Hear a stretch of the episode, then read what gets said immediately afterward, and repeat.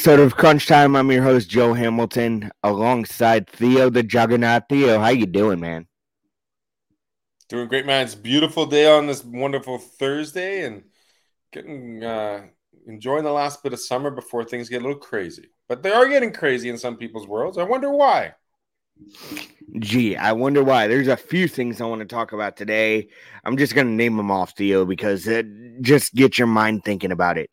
Um, Mark McGwire goes on foul territory talking about how steroid users are being wrongly punished. We'll get to that later. Uh, also, and this is just a matter of opinion, changes the NHL needs to make. Shorthanded goals shorthanded goal instantly ends the power play. That is something we should get into also. Uh, but first, let's get into some baseball. That you know, I mean, I, I went to a baseball game yesterday, and I'm just gonna tell you, Theo, I went yesterday, and it was, whoa, God, probably one of the worst games I think I've ever seen. First of all, you get shut out by the worst team in baseball. Second, second off, you get shut out by eight runs against the worst team in baseball. Uh, granted, the Cardinals really don't have much pitching, but Matthew Liberatore did come out in Tampa and pitch eight innings. Yesterday, he can't even make it out of five. I'm shocked he even rated four and two thirds, to be honest with you. This guy was absolutely horrible yesterday.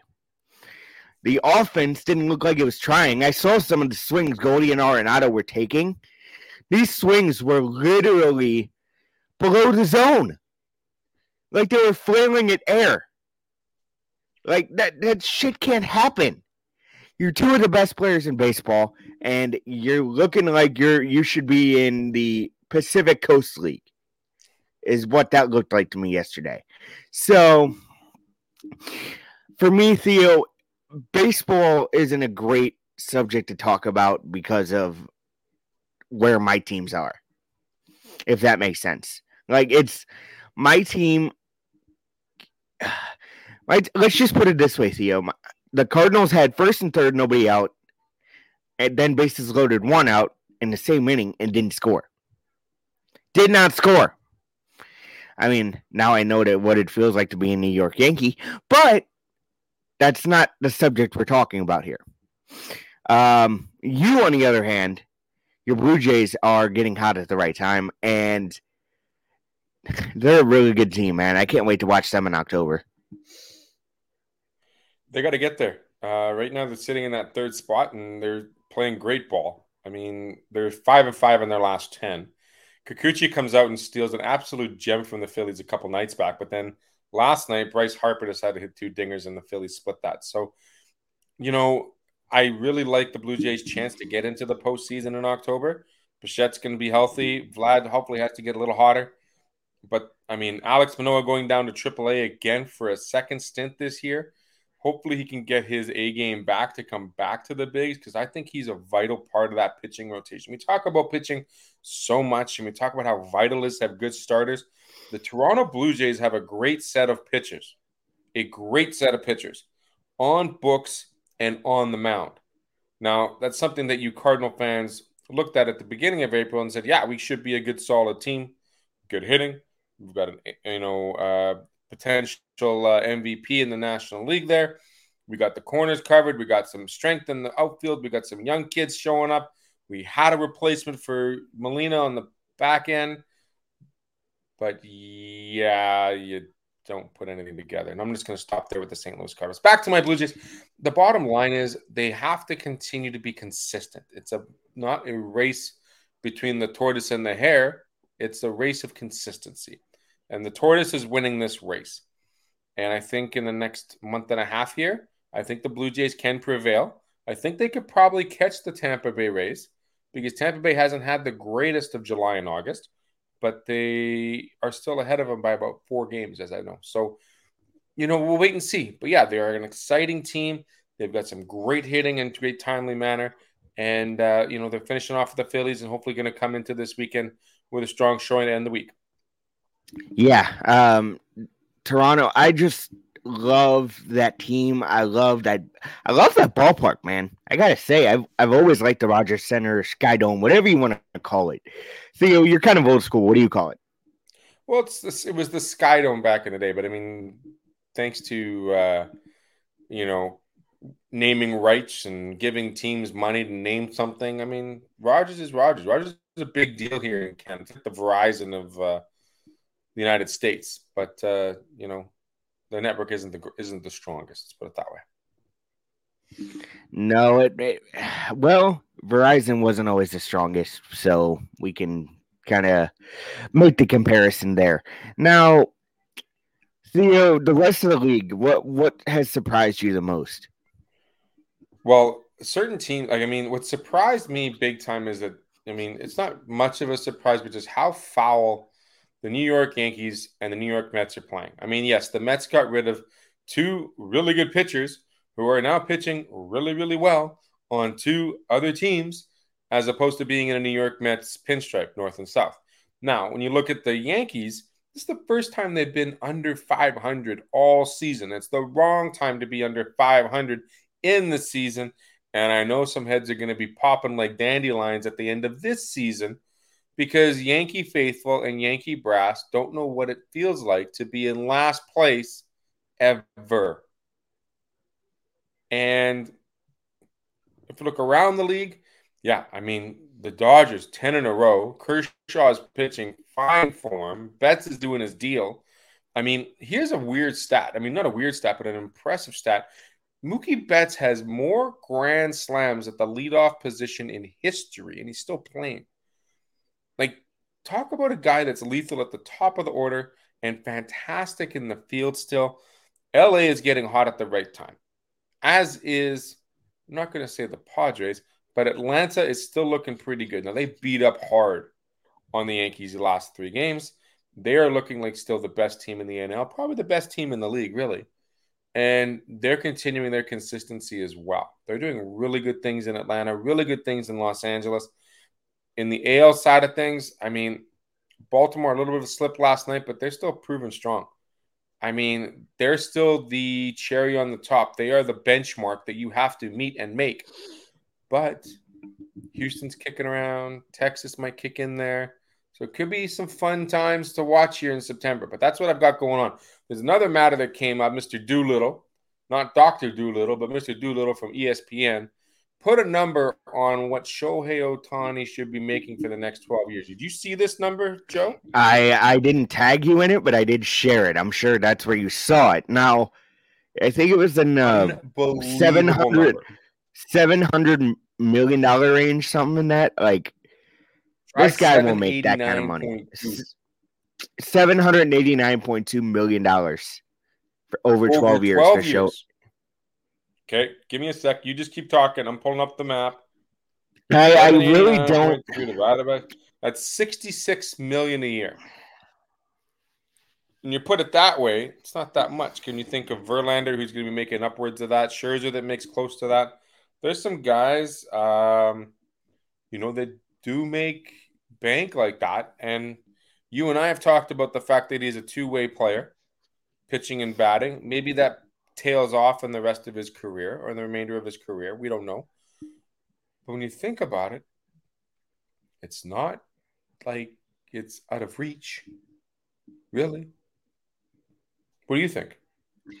Man, he can't do this the rest of his career. And and this is where this topic comes into play. I was watching I don't know if you watch a show on MLB Network called Off Base ever. Um, off base, basically, they talked about um, should Ho- or Shohei Ohtani not pitch the rest of the year.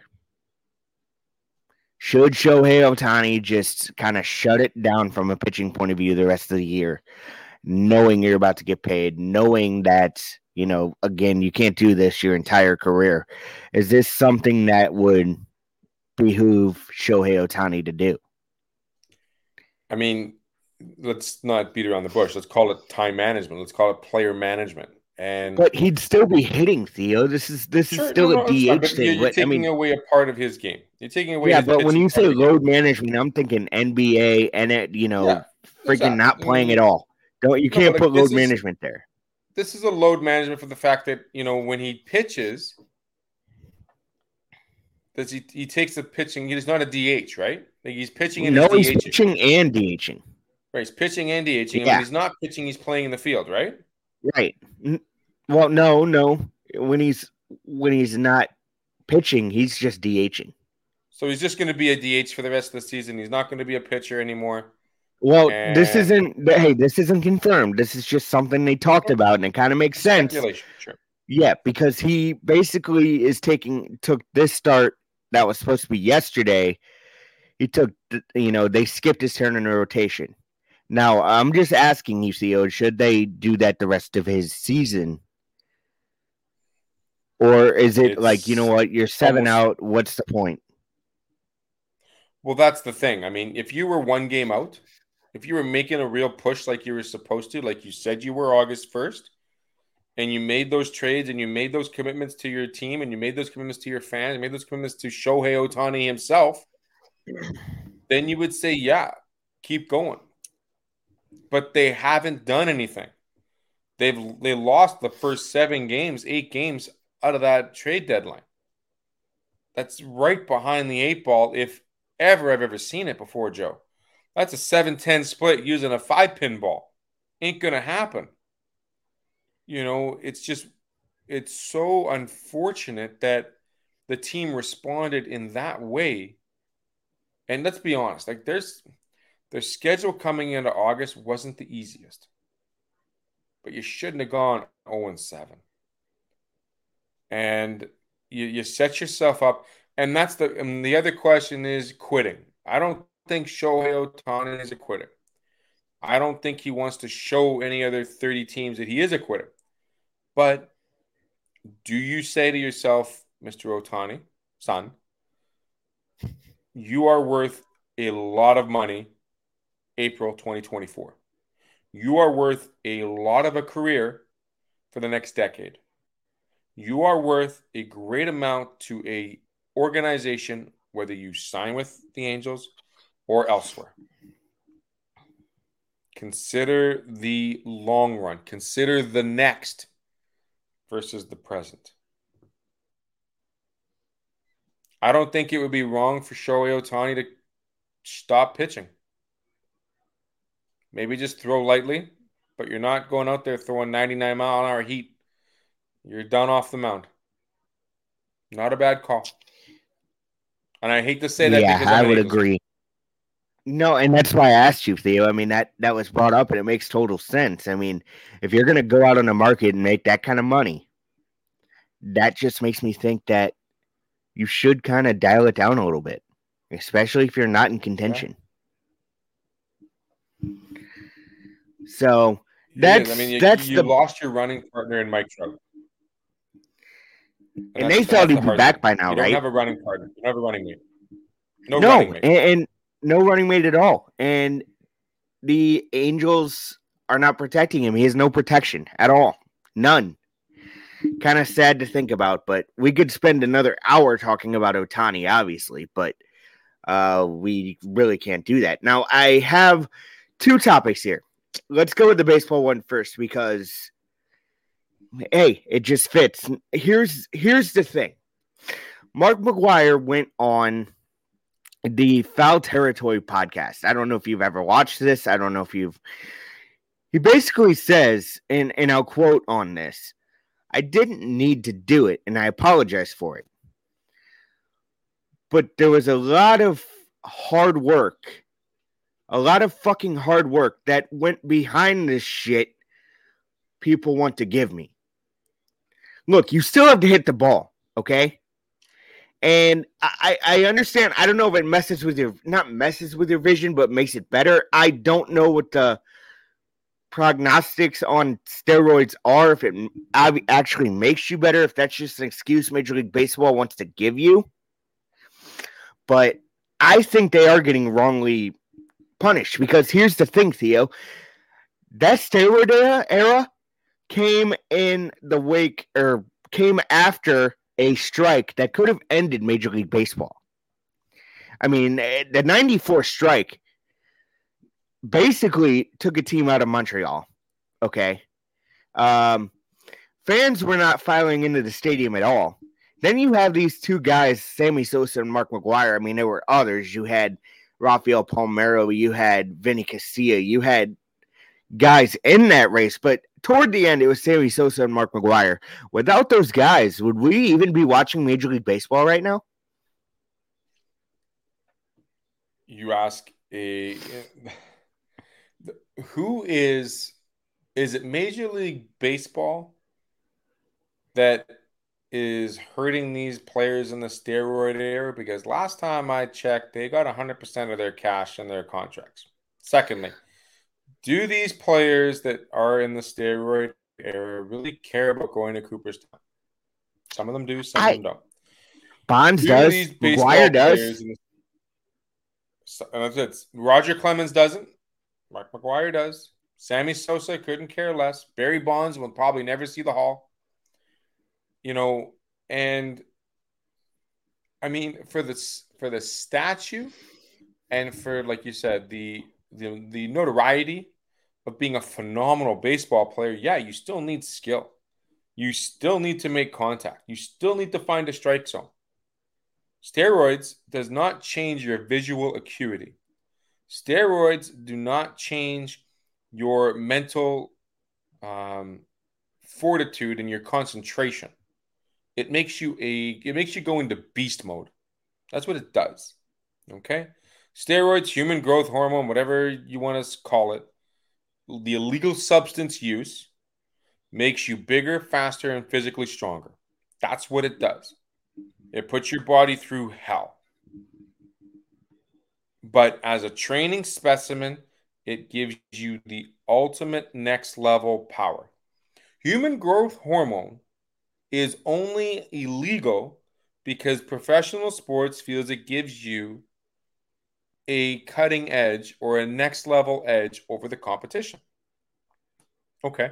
If you or Joe said to your pharmacist or your doctor, hey, I want to get a little bit bigger, a little bit stronger, and you asked them for the prognostics and the opportunities to take HGH, and your insurance or your Obamacare, whatever said it would cover it, help you make you stronger, would you take it? Absolutely. Everything you take has a side effect. Okay. But because professional sports requires somewhat of a level playing field, they ban those substances. Well, let's turn the page here. Chapter two. what if Mark McGwire was onto something and said, you know what, why don't we just make it legal so everyone can do it? It's your choice.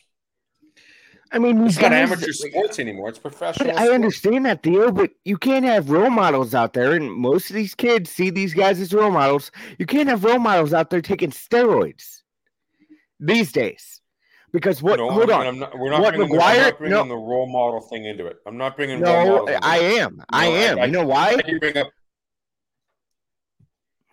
Go ahead. No, you go. Your floor is yours. All right.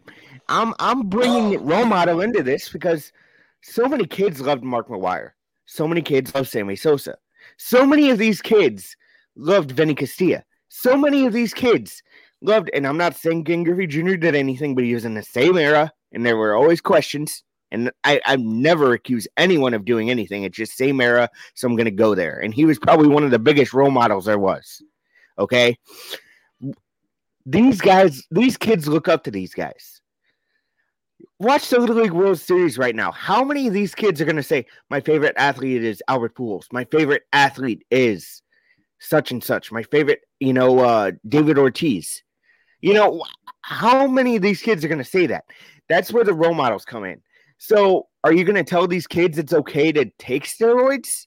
And and just going back to McGwire real quick before you respond to that what McGwire took at the time was legal. What McGwire took at the time, I think it was andro or something, whatever it was.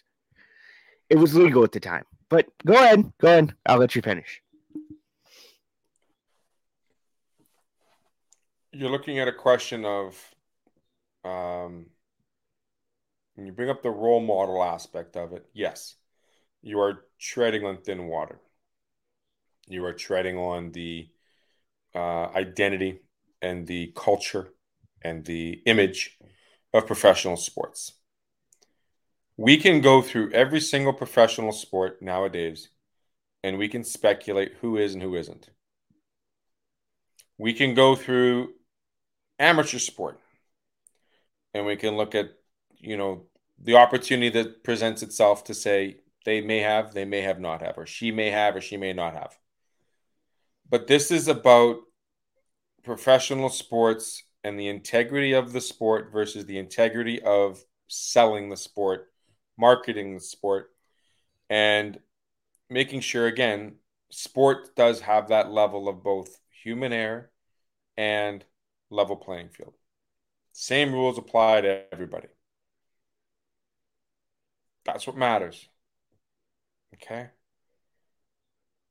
You know, I and I can't speculate 30 years ago, Joe, that there weren't players in major sports that did or did not take steroids. Whether it was legal or illegal. We can't do that. We can't go back to it. But if you told me that Major League Baseball and Cooperstown was completely pristine, 100% natural, you would not agree with that statement. No, no, I would not because uh so in Mark McGwire's scenario, I agree. You have to, have to blame. If you're gonna blame anybody, you blame Bud Selig. Bud Selig would not have been commissioner of Major League Baseball, and Donald Fehr wouldn't have been the head of the MLBPA if that strike went any longer and if there was no rebound. Steroids was the rebound. Steroids, unfortunately, I'm going to say this, was a saving grace to Major League Baseball. Without that home run chase, without Barry Bonds going big, without Roger Clemens throwing 20 strikeouts in a game, all of those feats are not natural. All of those feats are not normal. And lastly, all of those feats do not save baseball. They only help strengthen the game for what it was in a period or an era of that time. And Bud Selig and Major League Baseball allowed it. Simply put, they didn't care about the cork bats. They didn't care about the busted balls. When you had Sammy Sosa in the lineup in a Chicago Cub uniform, Wrigley Field went off. It wasn't Ryne Sandberg saving the day. Come on. Wasn't wasn't Billy Williams? Billy D had no. You know, you think Cardinals fans and Mark McGwire would get such a push in St. Louis if it wasn't the case? Come on. And, and, let's be honest here. The Cardinals were shit in 1998. If it wasn't for Mark McGwire, how full would Busch Stadium 2 be? They, yeah. Right field would be empty. Yeah, exactly. Exactly. Left field so would cost you twice as much to go sit in it because Mark McGwire yanked the ball over there. Yeah, exactly. Big Macland. I always wondered what Big Macland seats costed then.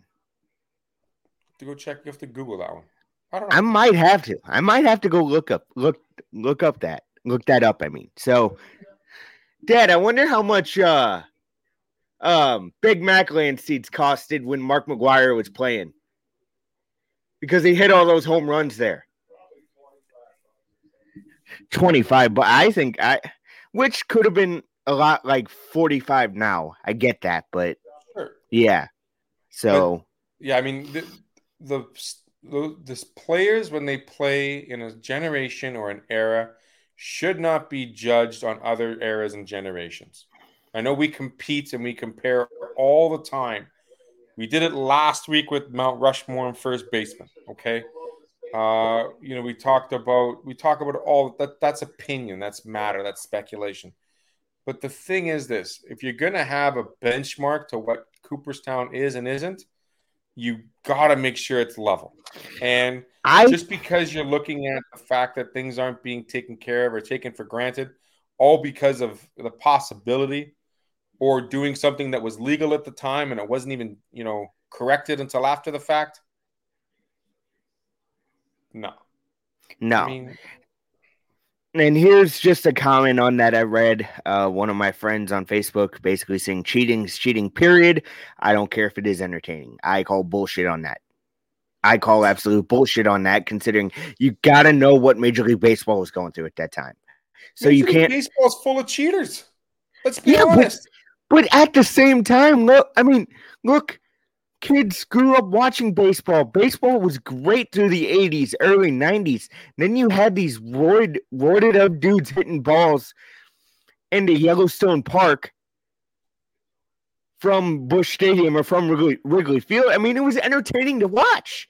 But at the same time, it's it, because it was entertaining, it saved baseball. More fans came back.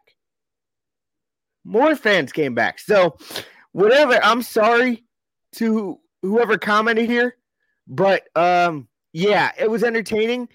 The enter- entertainment value was enough to save baseball. That's all I'm gonna say on that. And I, I kind of want to move on, Theo, or else I'm gonna go off even more. This is more of a question for you, slash, and I'll give my two cents on it too, but kind of a fun thing to kind of end the show unless you have we'll get to your theory after if you have one but this is i've wanted to talk to you about this for like a week. Changes the nhl should make. A shorthanded goal instantly ends the power play. The floor is yours theo. Go ahead. Uh in one word no. Okay but you need to explain it. You can't just say no. So the team so a shorthanded goal when scored absolutely is one of the is a rare thing to occur. I mean, considering I don't, don't know the stats, but if you look at 100% of the penalties versus the number one or the amount of penalties related to the number of shorthanded goals, it'd be a small number, it'd be a small percentage. And the team that is on the power play has been awarded that two minutes or five minutes to have that advantage on an infraction. You're then looking at it as a, a, a fraction with a positive reinfraction and saying that the team now is double lopsided by not having a chance to score anyway. I mean, on a power play, I get how it would be exciting. I get how it would be, you know, more of a test for the team that had the five and how exciting it would be for the fours to really show up and outdo the fives. I get that. It would add a bit of excitement, but the excitement should already be there. I mean, when you have when you see a five on four going on, you see a shorty go put in the net. The response to that team is pretty, pretty crappy for the team that got scored on. Like, yeah, like I mean, I as a Winnipeg Jets fan, I was more upset when we had more shorthanded goals scored on us than we had more power play goals scored at one time. It was incredible. I think we had like nine or 12 shorties on us last year, which was awful. But that just showed you how terrible of a defense we played when we had five on fours. I mean, I don't see it as being, I mean, it's one of those ideas like oh, let's make the net six by five instead of six by four. What? Let's... Major, Major League Baseball made a rule like that. They lowered the mound. Yeah, so, I mean, I mean, I get it. I mean, I get it as being, you know, uh, you know, another way to dress up the pig. You know, put a little lipstick on it and make it look good. Yeah, here's another idea. Put it on. Why not? Sure. Let's see what happens. If you really want to test it out, do it in the preseason. See what happens. But the preseason is not a good match because it's not regular season. Those games don't count. You know, or um, do what baseball does. Put it in the minor leagues. Put it in the AHL. Put it in the ECHL. Put it put it in uh, sure. junior leagues even. Just see if it works. I mean, just I feel like it could gain some legs, man. I really feel like this could would be an option. I really do. I mean, I would throw. At least you're not bashing me for it. Yeah, AHL. Put it in the AHL. See what it does. Uh, Theo, before we get out of here today, do you have a theory on anything? And we're going to be coming up theory on the NFL on season soon. Floor? Oh, you know, I've been watching a lot of. Uh, you know, we talked. You know, I'm watching a lot of different things about the situation. And we don't talk a lot about the NBA. We talk a little bit about the NHL, which talk about a lot more in the upcoming weeks because the season's starting. But we're starting to see the importance of players and their mentions and their comments on who they want to play with and who they don't want to play with. And we're looking at formations of, you know, line mates and teammates and things like that, especially in the NHL. We've seen some great power trios being formed. I know there was a meme that came out. Would you who would you take the top line of the Kings versus the Leafs versus the Red Wings versus the Senators now and five years from now kind of thing. But I look at what a player in the NBA named James Harden has done compared to what a player in the NBA named Kyrie Irving and how they've alienated themselves to being teammates, but at the same time, you put them on a basketball field and they do great things. James Harden, I don't know what he's thinking, what he's doing. I don't know what he's done to the Philadelphia 76ers. Uh, even getting Joel Embiid to start saying, Yeah, I'm done with the 76ers too. I'm completely floored in all those matters. The bottom line is we are starting to see more than ever the importance of player relationships with other players as opposed to players and organizations commitments. Uh, Theo, I know this is your theory, but can I jump in on that real quick? Give her. The NBA is full, full, uh, full of the most prima donna individuals I've ever heard of or seen in my life oh, I don't want to play with this person, so I'm gonna I'm gonna go talk some shit. I'm gonna go talk some shit on him. I don't want to play for this organization, Ben Simmons. Uh, you know, I, I'm sorry, man. You're playing a professional sport and you're getting paid a shit ton of money to do it. Get over yourself. Get uh, I'm pardon my French. I'm not I don't like doing this on the show, but I'm gonna do it. Get the fuck over yourself. I'm so tired of turning on first take every day and there being something new in the NBA about somebody not wanting to play with someone, someone allegedly talking shit about someone else. I'm getting tired of that. When did it become about the sport? When did it not become about the sport? That's what I want to know. That that's, that is a topic. That, that is a topic for another day. It really is. That's really another. Is. That's another hole I could dive into, and there's a lot of there's a lot of people that would say different about it, but I have a good theory on that too. No, I mean I'm sorry to cuss. I, I hate doing it unless it's absolutely needed, but come on, man. So I hope you approve of my banter there. Yeah, it's. I mean, it's it's your opinion. I think that's what that's what things have come to these days is opinion mattering a lot more over fact and you know evidence. I mean, there's proof in pudding. There's proof in fact. There's proof in certain arenas, if you will. But when it comes to professional sports, we've seen how important the player is now compared to the organization. We've seen how important a cookie cut model of winning is not the proven and only way to win. And we've also seen how you know there are a lot of sentiments towards old school thinking versus new age, new wave thinking that should be changed or could be changed, or we think we should have a feeling of changing it, but we shouldn't. So I mean, a lot of there's that's a lot of rabbit holes we got to dive into there, John. We do, and we don't have a have time to do that today, but we will coming up. Uh, I'm not gonna bring up the situation. I'm just gonna say, I'm sorry. I'm sorry, Rays fans. What Wander Franco did is inconceivable, and you should. I mean, this guy. This guy was a number one pick going through your system, and now may not even see the field again. That's that's absolutely sad. Now I'm not saying that's confirmed or anything. I'm just saying there's a possibility there. And as a baseball fan, that would be a hit to baseball. So, um, Theo, you have anything else to add? I'll, I'll get off here. Interesting news I saw today, Joe. On uh, I don't know if you've seen the releases of NHL 24 and all the new improvements and oh. whatnot. We should maybe talk about that next week. But also the removal of Ray Ferraro in the commentary group for NHL 24 and the addition of Cheryl Pounder. Do you see that as well? And that might be something of a discussion. No, I did not. So is James Cybulski is James Cybulski still going to be the? Uh... They're replacing him, and I say instead of replacing him, why don't you make it an addition to? Just saying.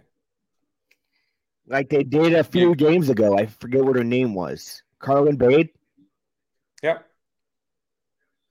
So that's interesting. Now I wonder if they're going to keep James Cybulski or not.